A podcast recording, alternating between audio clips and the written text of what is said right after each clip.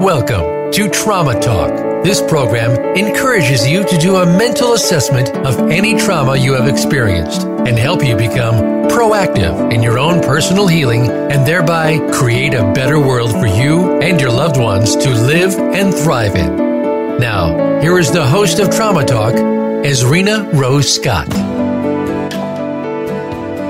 Good morning, everyone, and thank you for tuning into Trauma Talk. Uh, joining me today is my wonderful friend Colin Stroud from Cambridge, England. And Colin was on a former, uh, another episode, and he is the founder and director of the Serenitas Foundation in England. He has training and experience as a client with some really effective techniques that we we talk about often, actually. And uh, a lot of these trauma talk episodes have been pre-recorded uh, based on you know availability with the interviewees. And today it's live, so I encourage people to call in and ask questions. The number is one eight eight eight three four six nine one four one and just ask for the Empowerment Channel uh, Trauma Talk. So, hi, Colin. Welcome today. Thank you for being on the show again. Yeah, hi, Esrina. Very nice to be here again. Thank you. Um, so I just want to talk a little bit about uh, the intention of Trauma Talk.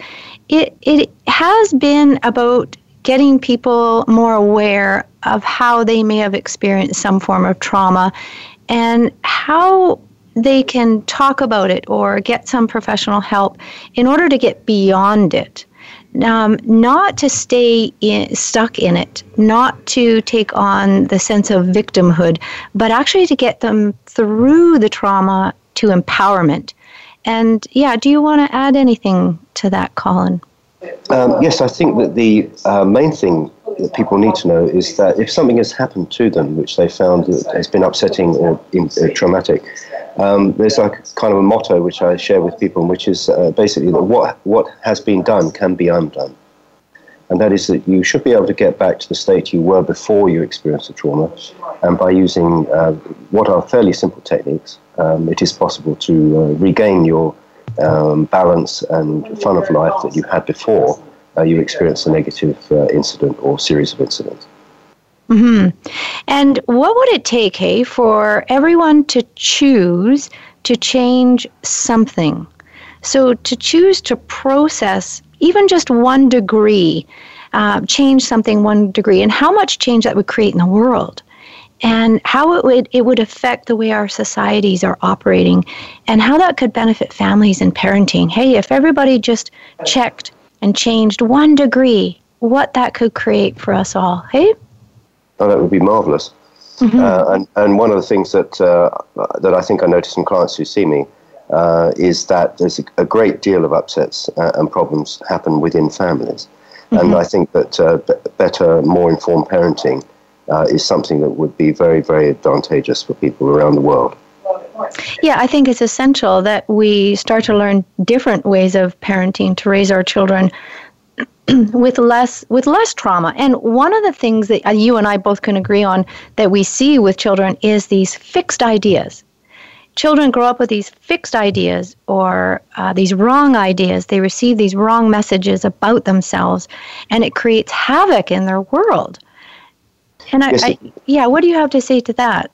Um, yes, it's quite right. And what happens is that a fixed idea is not made up by the person who parrots it. Whereas a fixed idea, as you will notice, is a fixed idea, which means that it generally doesn't change.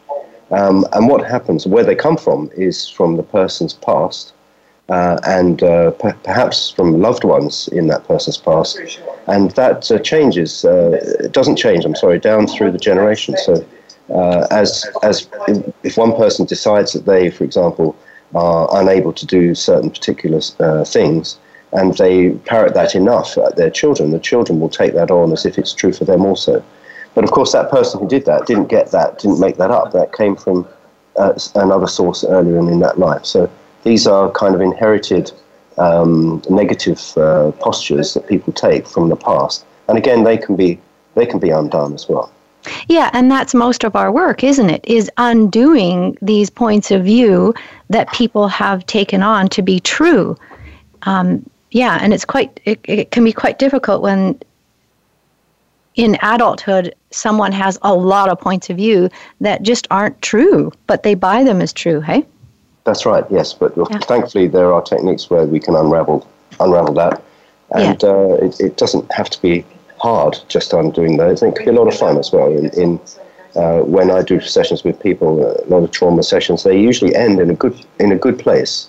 And often the, the clients are, are laughing and quite happy that they've uncovered something from the past, which is plainly ridiculous, but which yeah. has been maybe uh, maybe running their lives for them, uh, at least in part. And they're very relieved to have, have uh, put it behind them. Yeah, it's so rewarding to watch people get through that, hey? Yes, it is, yes. Yeah. Okay, so we have a call from Marie in uh, British Columbia. Hi, Marie. Good morning. How are you? How are you? I'm good. I'm good. Good. Awesome. So, you have a question? I do. Um, uh, my son, who's seven and a half, uh, just, well, my friend just had to put her dog down uh, a couple of weeks ago. And so that was my first, my son's first experience with really a loss um, in that way. And so he's been, um, other things have been piling into that, but he's having a hard time. And I noticed that now he's having issues at school, it seems, and people are, he says people are laughing at him and stuff, but it, it started when uh, with the dog. So I'm just wondering what what to do with that and how to best assist him with this situation. Have you asked your son what what it means to him that the dog is no longer with you? Because mm. often children they they create these stories in their heads that may or may not be true, that are actually contributing to anxiety. Um, so have you actually had a conversation with him about what it means that the dog is no longer there? Uh, somewhat. We did talk about the dog just not having a body anymore, that he was suffering in his body, and so that um, the spirit of the dog, or however people refer to it, was just not in the body anymore. So that's kind of what we talked about.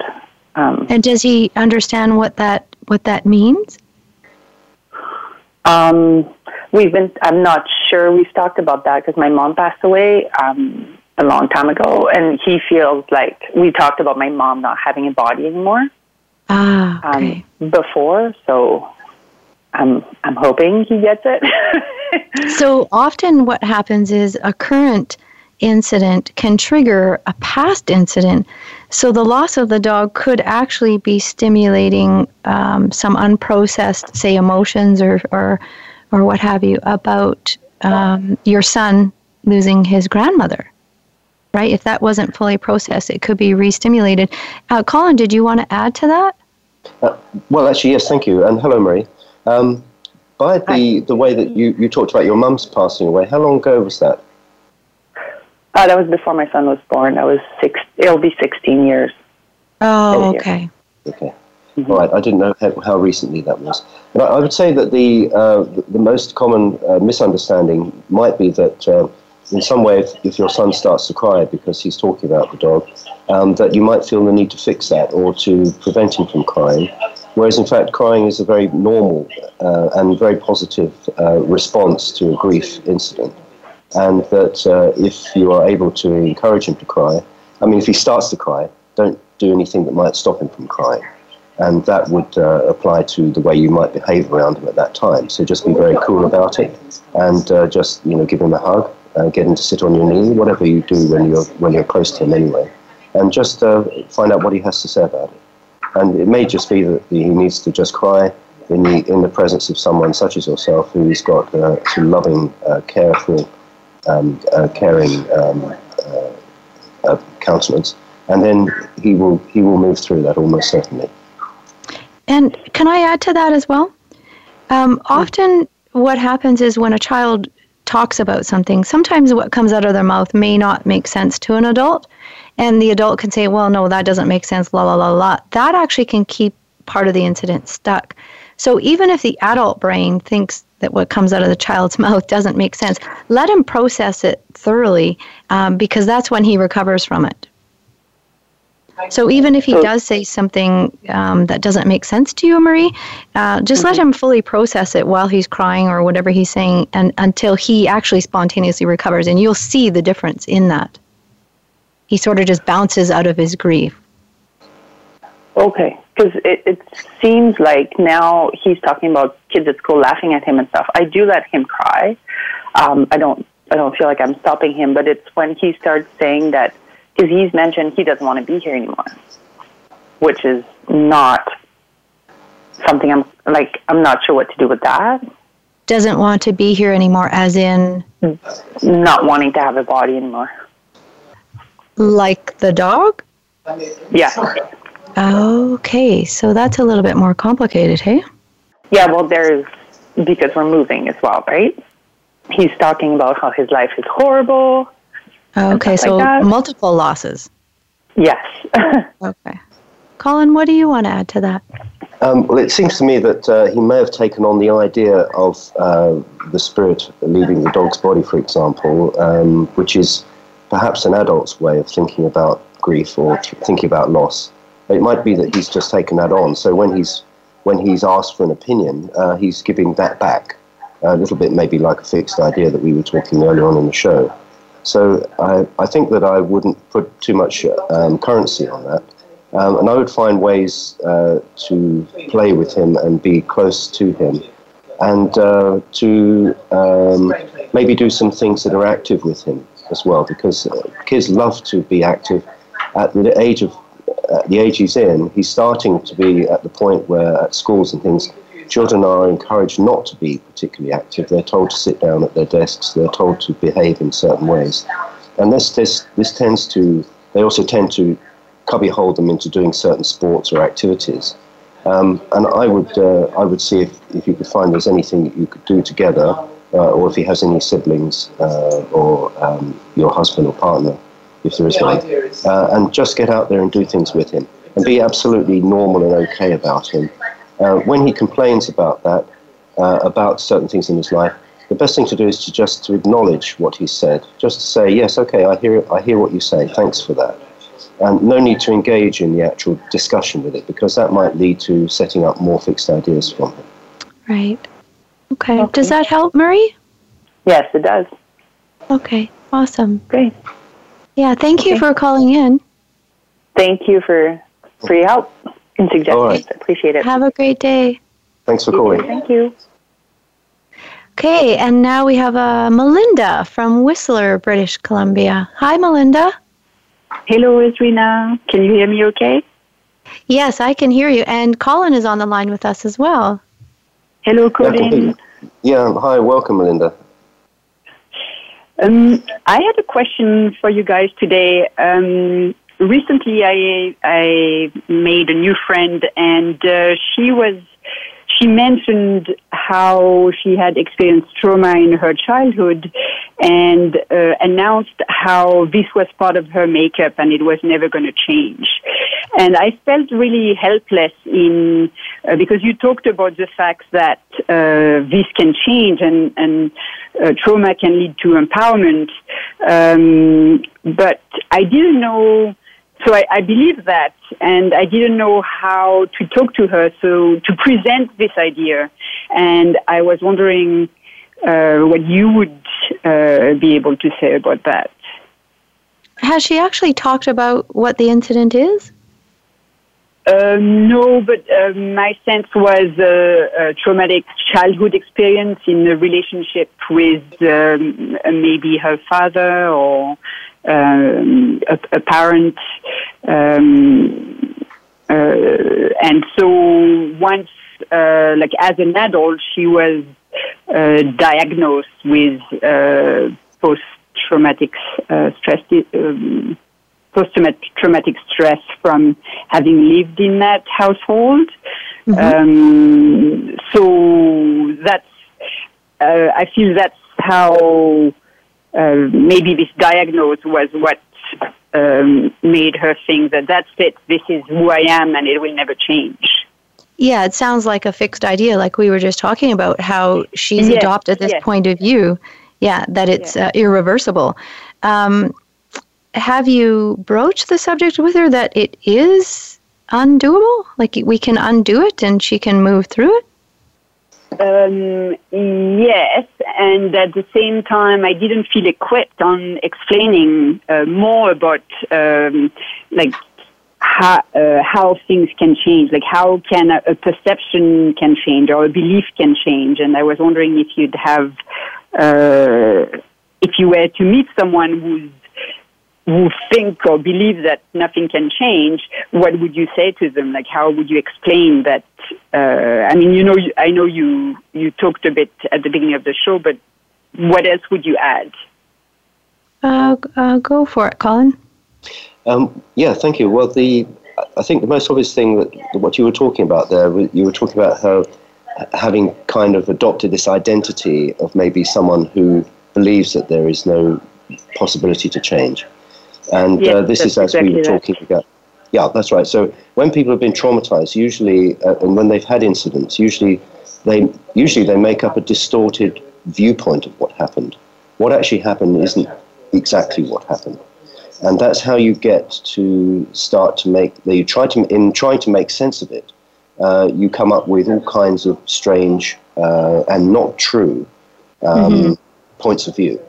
Um, you know, so it might might be some, something quite straightforward, like um, you know, whenever I walk past a, a, cemetery, I'm going to see ghosts, for example. Now, uh, there may be people who have that kind of point of view, um, and they've got that from somewhere. That, that's not part of the normal flexible intelligence that we have as humans.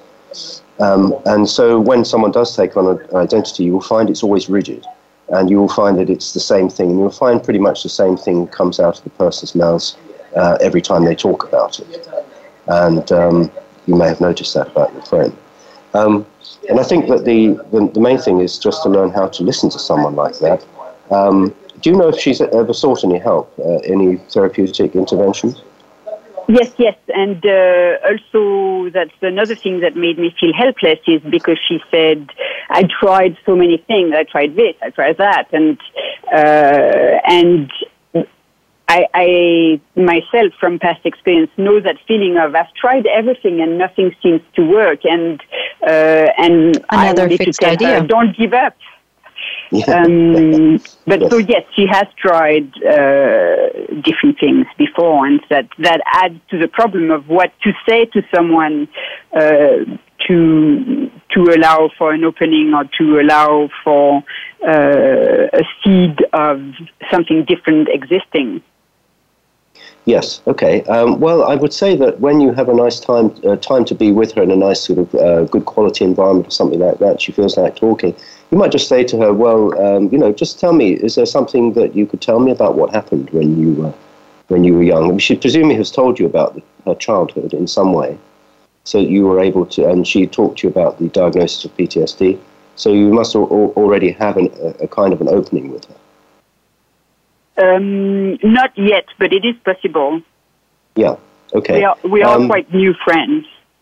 I see. Okay. Well, in that case, I would uh, go very, very easily on it. Um, if she's had a disappointment with uh, with therapy, um, not all therapists are skilled with the with the um, operation of how the, the mind takes on traumatic memories, and also the unraveling of them. And um, so many people can find. I've had people come to me and they've spent, for example, twelve sessions on a car crash. Um, and then they are very surprised to find that we can complete it in one session. Um, just because yeah. the way that the the way that the therapists are working is not using the techniques that are necessarily effective uh, against physical impact and things like that. And if the childhood uh, incidents involved um, violence uh, or worse, then uh, almost certainly something um, which is specializing, someone who's specializing in traumatic interventions will be needed to become involved. And on, on that basis, uh, what, what the most important thing is that those people will do during such a session is they will basically just ask the person what happened. And they will do so, but in a structured way, so they don't kind of get hit with a sackload of horrible incidents. Uh, but they will piece it up and sort of slice and dice it so that each incident is, is easily manageable and uh, the client isn't overwhelmed. And at the end of each session, there is a kind of a win, um, a, a, kind of a way forward, and a, a, gradual brightening of the skies. And that's how I work with the clients. And after two or three sessions, they will start to really see themselves free uh, of those things which they thought that they could never be free of. Yeah, and for Melinda, she can simply be present with her friend and create a space that the friend can talk about it in a non-judgmental way. That would be a first step, hey? Oh, definitely. Uh, and I would uh, don't try to fix her up with advice. So yeah. um, just uh, you know, if she says, "Oh, I've I've had such a terrible time. What do you think I ought to do about that?" Uh, then you could just say, "Well, you know, you could tell me what happened," uh, and that you don't need to fix the person up in the sense of getting her to do this, that, or the other. Um, and in some cases, people they've taken on an identity of needing to be helped out of their troubles. But in fact, we all have the answer to our troubles since we are the ones who experience them firsthand. So I'm just going to interject here. We're going to take a short break, and Melinda, if you want to continue to ask a question, stay stay on the line. Um, if okay. not, I hope this has been helpful.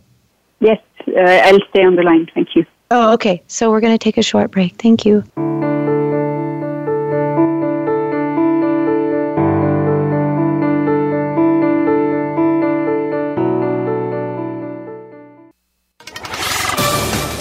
On Facebook along with some of the greatest minds of the world, and that includes you. Visit us on Facebook at Voice America Empowerment. Visit Esrina.ca for information about counseling and body healing services. Esrina is a master's therapeutic counselor registered with the Association of Cooperative Counseling Therapists of Canada. She has 10 years of counseling experience. She will work both in her office as well as via Skype or will travel to your area through her workshops. You can even schedule a session online. These sessions are one hour or 90 minutes long. Visit esrina.ca. Again, that's esrina.ca. Esrina Rose Scott conducts several workshops every year, and she can bring them to you wherever you are. Visit esrina.ca or call 250 212 5596 for more information. Esrina is an Access Consciousness practitioner her popular workshops include Access Consciousness, The Bars, as well as workshops on money, body, and relationships. Esrina's workshops can help you get unstuck and move forward in your life. Find out more or bring a friend along. Visit esrina.ca for more information or call 250 212 5596.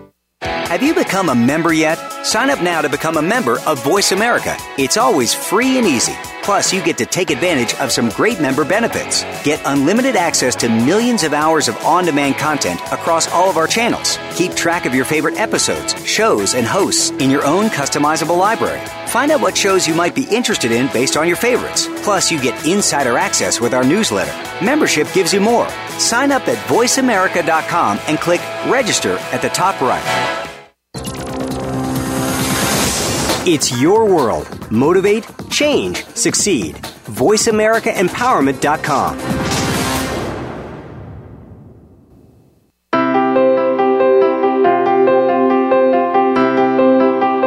You are listening to Trauma Talk with Esrina Rose Scott. To reach our program today, you may call in to 1 888 346 9141. That's 1 888 346 9141. If you'd rather send an email, you can send it to Esrina at esrina.ca.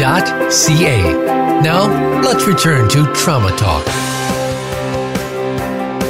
Hi, Melinda. Would you like to say more about your friend? I was. I had a second question, if that's okay. It's still in the same uh, line. Um, so one of the one of the sentences she said that really struck me was, uh, along the words of um, I have I, ha- uh, I have experienced trauma, and so this is who I am, and um, I have to live my life along those ways. And it it felt like a a sentence to me and, and also um, a belief that's uh, restricting her in how uh, wonderful her life can be. And so I don't know if it's the scope of this call or not, but I was wondering if you could uh, cover or discuss what someone can do on their own uh, to change uh, a belief like this or to to start making space for the possibility that something different can exist or maybe you know of uh, examples of people who have gone from uh, believing something like this and then having a totally different perspective later? Well, I have a, a, an answer to that. One of the techniques I share as a tool with my clients is uh, very simply put, it's a, a cognitive tool, and it's you catch the thought, you challenge the thought, you change the thought. So, catching the thought is, oh, I'll never change, right? Okay, oh, I just had that thought. I can't believe I said that again. Challenge the thought. Okay, so I I believe I'll never change again. I'll never change. And then what you're doing is you're challenging, okay, so where have I changed? Oh, I've changed this area of my life and I've changed this belief and I've changed this and that. Oh, okay, so actually I have changed things in my life. And then it's like she's giving herself permission to to change the belief. So then now she can say, you know what? I actually can change and I can change this. So now I can change my belief. I can change so it's like um, breaking it apart, challenging it, and then actually changing the belief. Does does that help? Yes, that sounds amazing. Yes, I did. I um, I would not have been able to say it better. Thank you. Oh, okay. Yeah, you're welcome. And um, Colleen, anything you'd like to add of another technique that you know, maybe, or? Well, uh, what uh, what um, Irina said it sounds great. Just remember that all self-limiting phrases are, are not part of our flexible intelligence that are, is who we are. You have to get them from somewhere. You either get them from hearing it repeatedly from people who, uh, in your uh, maybe earlier or later lives, or you get it when you experience a trauma. So it's come from outside you, and therefore it's actually not part of you, and it can be undone. So the, the important thing, whenever, whenever I feel a bit down in the dumps, I always just say to myself, well, where did, if I have, if I have a sense of something that I can't do properly. And, I'm, and I'll say to myself, well, where did I get that idea from? And uh, even that I, can release it. Yeah, uh, yes, it can. Uh, and where did I get that from? Because I know that's not me. That's not the real me. And so you could say, well, all right, now it's not the time to have a trauma session, but at least I can take on the theory that I know that that's not part of me, and that if I wish to, I can go and, and find out where that came from. Yeah, and uh, Access Consciousness uses the phrase, uh, who does that belong to? And what that is, is just illuminating the fact that it isn't actually mine. I've bought it to be true about me, but it isn't. So I'm going to just, you know, who does it belong to? That can release it from from what we've bought to be true about ourselves realizing hey this isn't mine exactly what you're saying colin this isn't mine why did i buy it as true i don't want it it can go it can leave now Yeah, that's right. It's uh, like it's an incoming baseball, and uh, that's the negative um, fixed idea. It's coming at you. You've got your baseball uh, bat in, in, in your hand. Um, you whack it into the far distance and say, "Well, I'm just going to send that back to where that came from." Yeah, and that's not that's not part of me. Yeah, so you can use that analogy with it. your friend. Yes, yes, that's awesome. Like, thank you guys. Like, I heard at least four things that I need to re-listen to to be able to. Uh, oh, awesome! Well, most most of the uh, episodes I'm transposing onto my website esrina.ca in the drop-down menu on the blog Trauma Talk. So you can always refer to that um, when when I get around to uh, transferring the information. It'll be there. Okay, perfect. Okay, awesome. Have a great day, Melinda. Thank nice you. To speak Thank, Thank you for calling you. in. Bye bye. Bye. And now we have Marisa. Marisa, how are you today? Good, thanks. How are you? Good, thank you. Okay, so I'm a newly starting out counselor, and I am wanting to specialize in the area of intimate relationships. And I have taken some trauma training in TIR because I am quite interested in how trauma affects people, especially in intimate relationships. So, one of my questions that I have is kind of a two part question.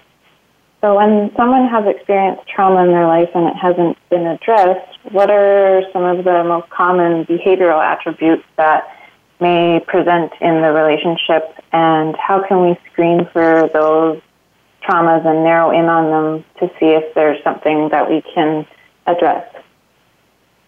Oh, okay. So, welcome to the field, first and foremost. Um, I think what the work you've chosen is extremely important, and I know that Colin agrees with that. Um, so there's so you're asking from the perspective of a therapist, right? When you say how do we screen for trauma, mm-hmm. and how yeah, does it show up in intimate relationships? Some of the uh, behavior that maybe they come in and they say, "This is what's going on. This is what I'm doing. This is what my partner's doing. This is what happens to me." Okay, well, first and foremost, um, think, coming from the perspective with trauma is identify any traumatic incidents in order to help the client process and resolve those because that will clear up a lot of the behaviors that are clashing in the intimate uh, relationship. So often, if there if there is trauma and there is some form of post traumatic stress, uh, for lots of people, there's there's anger, there can be blame, there can be fear of abandonment, there can be these distorted core beliefs that I'm not good enough, I don't deserve, uh, I'm not lovable. That's how it can sometimes show up in relationships. Um, do you want to say more to that, Colin? Um, well, it's probably worth mentioning both uh, Esrina and I are both trained in TIR, and we've used it as a, a central plank of the work we do with people. Mm-hmm. Um, but uh, do you do work, Marissa, with couples uh, in the same room? I do, yes. Yeah, because um, I know that some people have also used TIR with couples um, uh, as a kind of question answer thing. Because the main thing about couples work, I think, is that when people have something to say, um, that they get that they get heard by the other partner. Uh, no doubt that's part of that training that you've taken uh, that you've taken with, with couples work. Um, mm-hmm. And uh, a lot of things, a lot of these things are based on past traumas that people have endured in their lives before they even met the partner. Uh, mm-hmm. Um, you know, the theories that we learn in TIR just show that the, the past traumas are, are really coming up into the present and they've hijacked the present, uh, and they're now causing the relationship to to hit the rocks. And the first thing that people stop doing is listening to each other. So, uh, in a in a proper session, you have a timed uh, or uh, sorry, an untimed um, occasion in the presence of the counselor, where you might be able to actually finish a sentence uh, without being interrupted, and just that itself uh, means that you're able to to achieve change remember that it's the voicing of the problem where the change is. It's not in the other person listening to it, although they, they may acknowledge, and as, as you know, part of TIR is acknowledgements. If they can acknowledge that they've heard the other side, then the other side feels immediately validated. And those kind of things are, are, are what I've done when I've worked with uh, individuals, but I haven't actually done any face to face couples work. Okay. So when you, Colin, say that you do TIR with couples. Now, are you implying that we would do TIR with them both in the room or uh, separately as no, I would. I, I, would do it separately, but I do know some people who have who do TIR in couples, but it's mostly in family work where you've got parents and teenagers, for example, uh, where you've got uh, two polarized sort of um, uh, uh points of view. Um, but it is possible to do to do that kind of thing uh, because also the people are looking at the same incident from a different point of view, and this can be very valuable uh, to the understanding of the trauma by the other person. Um, but I would say mostly people are coming in uh, if they're coming in with relationship problems, it's because they're being re-stimulated by by the relationship and things something's happened, and this has fired up stuff that has come from the past. And of course, that's exactly the territory where uh, we know how to uh, how to take the next step and, then take the next action. Mm-hmm. And if both uh, uh, both clients are doing their work or each clearing their own previous traumas, um, it it can very quickly improve the relationship more than if one of the client is doing their work. If if both are doing work clearing past stuff, it is that much more effective for the relationship. Right. Yeah. yeah. That's right. Well, I, am lucky uh, that I'm married to a, a woman who has done uh, a lot of uh, her own training in this matter. Um, and therefore, when we have had upsets in the past, we've learned how to listen to each other uh, and to move through um, the particular upsets uh, by processing them and uh, Uh, and actually, you really have to do very little. Um, uh, you just need to you need to voice your upset, and the other person needs to hear that they've heard it. And that's really the main the main part of the cycle, which is the initiation of something and the acknowledgement of something and the settlement of the uh, of that circle. Mhm. Yeah, having the um, the feeling that you've been heard, whether or not the other person agrees with you or not, can really discharge the item for you. That's exactly right. Yeah, uh, when when we're as tr- as facilitators of TIR, uh, we use this process in order to keep good communication going with the client to make sure the client is happy in the session at all times. Um, and of course, uh, we forget that that's actually what you can do in, in ordinary life. If you mm-hmm. have an upset with a work colleague, or if you have uh, an upset with a with you know someone in a train or something, you can uh, you can start a cycle of communication with that person that will help clear up an upset. Mm-hmm. Is that helpful, Marisa? Yeah, uh, one of the other questions that kind of popped up when you were saying uh, people will tell you about their trauma, so you screen for them in the initial ses- session or so. One of the things that I've been experiencing is that when you ask people that question, they say, "Oh, I don't, I don't have anything," but you can kind of tell that there has been something that's gone on, yes. but they are, they don't link the two together. So yeah, the word trauma seems to scare them? people. Sorry, go ahead. I, I was just curious as how you make the connection for them to start having the client gain awareness of maybe what happened to them and how their behavior could be linked to it. Well, first and foremost, I think the word trauma does it scares people. They they don't know, they suppress it. Very often I see exactly what you're seeing with clients. And if they tell, oh, well, this happened to me when I was a kid, uh, but, uh, you know, that was so long ago, it's not a big deal. And I'll say, oh, would you consider that traumatic? Oh, no, I'm past that. But if you notice that their eye flickers or they get fidgety or they get uncomfortable, those are body signs saying that it wasn't resolved. And I would simply say, okay, well, would you would you tell me a little bit more about that? And very often, if not always, people will start talking about it because they didn't talk about it before, because it's not processed, because it's not resolved. We naturally want and gravitate to to resolution. The problem is, is we don't ha- often have an opportunity uh, or someone there to listen or to support us or to validate us.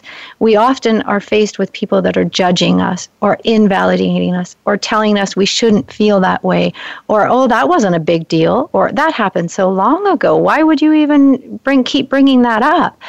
They keep bringing it up because it hasn't been processed and resolved. So I would just invite them to talk about it right then and there. Tell them, you know, get them to tell you more. Even if they think it hasn't impacted them, you've got a trained eye. You can see that it, it is still affecting them. And it will mm-hmm. most definitely play out in relationships, without a doubt in my mind. Mhm. Absolutely. Okay, and then uh, one of the other questions that I had was uh, when someone has been sexually abused and they have a hard time opening up intimately in a relationship, how can you work with them or what kinds of techniques would you use to help alleviate their symptoms? Well, first and foremost, they have to be open to receiving counseling. Uh, the second piece is are they ready and willing to talk about the past sexual abuse? And then, of course, well, we use TIR, traumatic incident reduction, to help reduce the effects of that traumatic uh, incident or incidents of sexual abuse. Because when that's processed and resolved, it, it clears up, say, any um, fixed points of view about sex, about intimate relationships, about the person's body, about all sorts of things. And that, in and of itself, can can clear which will improve the intimacy in the relationship. Do you want to add to that, Colin? We've got about a minute before the next break. Um, yes, just uh, the, the, such people that I've run uh, with uh, doing the traumatic techniques have often ended up quite early in their lives, maybe two, three, four years old, uh, with incidents, and where they don't really necessarily have a full reliance on their recalls, um, and they may be mistrusting of their um, of their recalls. But yeah, my, good point it, it is most important to persist in that case. So it looks like it's evaporating. Maybe I'm speaking a little bit jargony here because I know that Marissa will know what I'm talking about. But if it's if the incident tends to become a little bit diffuse, the important thing about that is to keep on th- running through it. Mm-hmm. Because mm-hmm. the more you run through it, the more it discharges. Yeah, and of course there may be an earlier similar incident upon which that's founded, even at the age of three. Yeah. And often that's what it is, isn't it? It's the case that, you know, things are showing up now, but it's it's attached to a previous similar incident. And then when we address that one, often we discover, oh, that's attached to yet another previous earlier incident, similar incident. And it can go back and back and back. And there could be a, a sequence of these uh, events that are all being stimulated in the current relationship, which can explain high levels of anxiety or anger, etc.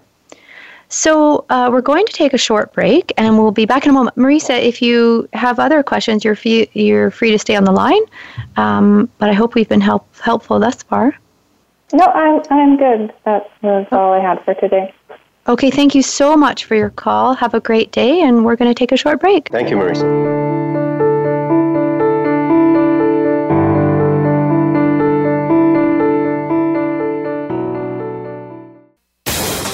Out what makes the most successful people tick. Keep listening to the Voice America Empowerment Channel. VoiceAmericaEmpowerment.com. Visit Esrina.ca for information about counseling and body healing services. Esrina is a master's therapeutic counselor registered with the Association of Cooperative Counseling Therapists of Canada. She has 10 years of counseling experience. She will work both in her office as well as via Skype, or will travel to your area through her workshops. You can even schedule a session online. These sessions are one hour or 90 minutes long. Visit esrina.ca. Again, that's esrina.ca. Esrina Rose Scott conducts several workshops every year, and she can bring them to you wherever you are. Visit esrina.ca or call 250 212 5596 for more information. Esrina is an Access Consciousness practitioner. Her popular workshops include Access Consciousness, the bars, as well as workshops on money, body, and relationships. Esrina's workshops can help you get unstuck and move forward in your life. Find out more or bring a friend along. Visit esrina.ca for more information or call 250 212 5596. It's your world. Motivate, change, succeed. VoiceAmericaEmpowerment.com.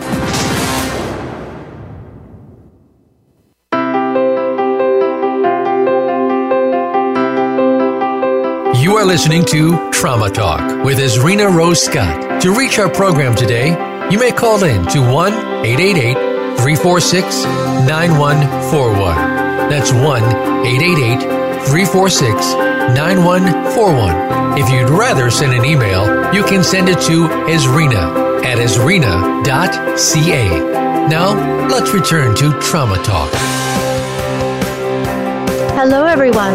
And uh, hi, Dan. I see that you've been waiting. Thank you for calling in. You have a question? Yeah, thanks. I've taken, thanks for taking the question. My question yeah. is uh, what effect does trauma in the past have on healing our bodies right now. So, how does trauma affect healing physical ailments right now? Like, are you concerned about some physical ailment? Well, and is it? Tell me more. It, it's it's uh uh yeah, you know, I'm not even sure what to say on that. It's um. So, are you a, experiencing some physical issues? Uh, nothing. Well, there's a few minor things, but I don't know if it has anything to do with trauma. Um, it's more. I'm just curious. The as a as a kid, as a child, I experienced a, a lot of bullying, and then on top of that, um, my mom had issues, a lot of issues, and she didn't. She wasn't physically abusive to us, but to my sister and myself. But there was a lot of times where she would have huge emotional shifts, and she would all of a sudden sit us down the like middle of the living room carpet and say the end of days is about to start here. We got to be ready to, if it happens in the next couple of days, we got to be ready to grab all of our stuff and run and hide underneath the the nearby bridge, and we'll seek cover wherever we can, and just really weird stuff that that would like highly intensely mo- emotionally charged threw me for a loop never understood what really what was going on where this what this was about and then the next day she'd be calm. But it was a lot of that stuff through my childhood and early so she years. instituted fear in your childhood? Oh god yeah. Okay. So would you say that fear or the energy of fear is locked in your body? Causing physical yeah. Ailments. I'd okay. there's something there about that. Yeah, okay. So, well, one of the first things I would do is I would encourage you to talk about your mom, talk about the experiences that you've had with your mom and how those experiences impacted you. And then, very often, when people start talking about the topic that is the, I guess, for lack of a better word, the issue, it starts to stimulate sensations in the body. And then I would have the person like really go into their body and acknowledge what is happening in the body right then and there while talking about the issue. And what that does is it can connect to your body, and your body's actually processing and releasing some of that. There, there is a connection between like trauma and the mental, the emotional, the physical, and the physiological. And often people are thinking about it separately, right? So somebody might uh, go and talk about, oh, I'm having all these physical ailments, but they're not talking about the mental piece or the emotional piece. Or somebody might come in and they might talk about a particular traumatic incident, but they they refuse to feel it in their body, or they can't anymore feel it in their body. So I would use a holistic approach and get you talking about that, your experiences with with your mom, and then what what that's left you with, because I could imagine there's a lot of fear. Yeah, the, uh, yeah, yeah, yeah. I'd agree to that. Could I could and, I make a suggestion? Yeah, go for it, Colin. Um, it, with the uh, with the body, uh, when one suffers a, a, trauma, it's easy to see. Of course, if you have an impact or an injury, or someone hits you or beats you up or something, it's easy to see that that uh, is an is is influencing you from the outside, and it does indeed uh, impose a trauma of some sort. But some some people they completely recover from those, and they have no interest in looking back at those incidents. Um, on with in an, in other cases when we're invalidated or scared by the behaviour, in particular an adult, uh, if if your mother has behaved as she had done, uh, it's extremely unfortunate for you that that happened, and it is nothing to do with you, uh, and it never was, um, but it can frighten uh, young people. And when they do that, of course, uh, your body becomes tense. And when your body becomes tense, there's a whole lot of musculature uh, stress going on inside the body and uh, because you're and you've got adrenaline, maybe because you're thinking about flying away from this uh, uh, this incident, and your uh, body systems, endocrine systems, and all that they they go on hold, and so then that may be re-stimulated when you come into later life, and there may be quite a lot of things like that which cause uh, a bit of trouble or upset later on in life, and if you can if you can look at those past incidents in a way that clears them up uh, then you will probably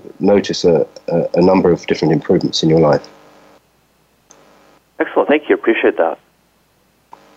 Um, and I would say on that, uh, we have, um, there is a very nice little technique which we use in TIR, which is called a touch remedy, which is if someone has hurt their body in some way, uh, generally speaking, we're trained uh, by our parents uh, and, and carers uh, to try to take our attention away from an injury in fact, your body requires you to do the opposite. If you have got a, an injury, it's best to try to put your attention on it, feel the injury, and get your body to really notice it. And that way, uh, the, the body heals much faster. And I had, I had this situation with a friend of mine who had a, had a car crash. Uh, it left him with a bad back. His car crash was actually extremely um, violent one, but he had no interest in the car crash. As I was saying, he'd recovered from it. It didn't seem to leave him with any mental scars but he had was left with a back that was so painful he couldn't walk. Um, and I turned up and I did uh, a very simple remedy on him, which is just placing my hand gently around the injured place. And 20 minutes later, he was walking normally. And th- that was the kind of, and he went back to work, and since that time it hasn't recovered. And I would have thought that impossible, but actually it did happen. Yeah, and I worked with a client who uh, had a motorcycle collision, and what I did was a, a form of touch remedy, and I um, gently tapped the scars. And she was somewhat flooded with uh, the emotions from that, uh, flashbacks of the the collision, the impact, memories, and her body was just basically discharging. And I was just very, very gently tapping uh, the injury sites, and it helped her process uh, through it quickly. Yeah, does that help, Dan? Yeah, definitely. Yeah, Awesome. lots to lots to think on, lots of food for thought. Okay, thank you so much for calling in. Good, thank you. Bye. Okay, have a Bye-bye. good day. Bye bye. Hi, Shelley. Hi. Can you hear me? Yeah, how are you today? Oh, okay. Oh, I'm okay. Um, so I just wanted to share, I guess, um, how the trauma therapy impacted me Okay. and how, um, like, it's such an amazing thing. Like, I never even heard about any of this before, and I've had so much trauma in my life, and I'm 43 years old, and I've carried it for a long time. And um, and I've seen many counselors in my lifetime, as you can imagine, and things, and um, you know, it kind of was, you know, like a temporary thing, if it if it even helped at all. And I would still, when those dates of those traumatic things came along, you know, your body your mind goes back to it and things, and it, and I would still, you know, still experience those things, um, memories and stuff. And if I drove by, you know, places that you know would trigger me and things, but um, one thing, you know, and I and I always like think that more people should, you know, be aware of this kind of therapy and things because it helped me so much. Like I remember the first time that I um, experienced the tr- um, the trauma therapy. Um, I remember it, it like felt like weight being lifted off, and Yeah. it was such an amazing experience. Like because it and it and it felt a little scary too at the same time because I had never experienced like you lived, you know, live live with this junk for so many years that it's, you know, it's it's always there, and um, I just want to say like. Um, for instance, one of the one of the situations I was raped in in a place, and I every time I used to drive through that place, um, I could be talking with someone in the car, and the moment that I would get to that place, all of a sudden the whole incident would start coming back to me, like just play by play as if it happened. And this was on my 21st birthday. I'm 43 now. And every time I would drive through there, this would go through my mind. And I remember after working um, with you, Esrina, um, I remember I was I was talking with my mom in the car, and we're driving along. We are going down to Omak, and um, we got to Omak, and then I realized after we'd gotten there, you know, this is after many years of driving through there and like reliving it every time of going through there. Um, I told my mom, I said, "Gee, mom," I said, "we just came through there." I said, and I didn't even think about it because my mom knows about what happened and things, and she says, "Oh, you know," and I and I thought, "Wow, like you, you know, you, it's like it's gone, you know," and um, and I thought, I wonder since I brought it up now that when we go back, am I gonna you know, go through it again coming coming back. And we came back and the same thing. I I was we were talking all the way back and it didn't stop and like and stop me in my tracks. And this and um and it's just an amazing like I don't know how exactly it all works and things, but um it's been the only thing that's helped me um deal with all, all the trauma that I've had and and to like you know move on with my life and to not be weighed down by all that anymore Yeah, and that's often what happens, right, Shelley? Is when when we experience trauma, it feels like this really big, heavy burden, and you carried it for Yeah. almost two decades, right? And yeah. then when when you gently confront the incident and process it and really get rid of it, what you're saying is that you didn't even remember when you drove by the mm. site, which used to be yeah. a trigger for you. So yeah. that's the value of getting trauma therapy. Um, mm-hmm and and you, your story is remarkable. I remember your story, and thank you for calling in and sharing that. That's been wonderful. Um, I wish we could hear more of of your story, but we're we're at the closing of our episode. And mm-hmm. um, uh, yeah, I, I hope that you can share that story with other people to instill hope and invite them to get some help as well. So yeah, I want to thank do. you. yeah, I want to thank you, Shelley, very much for sharing that. And I want to thank okay. everyone else that called in today. And I'm sorry we couldn't get to everyone. I know there's still people on hold, um, but there are a few more episodes of Trauma Talk coming up, so feel free to call in again.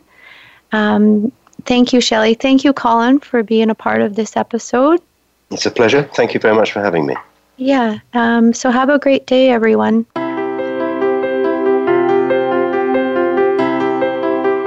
Thank you for listening to Trauma Talk with Esrina Rose Scott. Be sure to tune in to the program again next Tuesday at 12 noon Eastern Time and 9 a.m. Pacific Time on the Voice America Empowerment Channel. Until we speak again, make this week your best.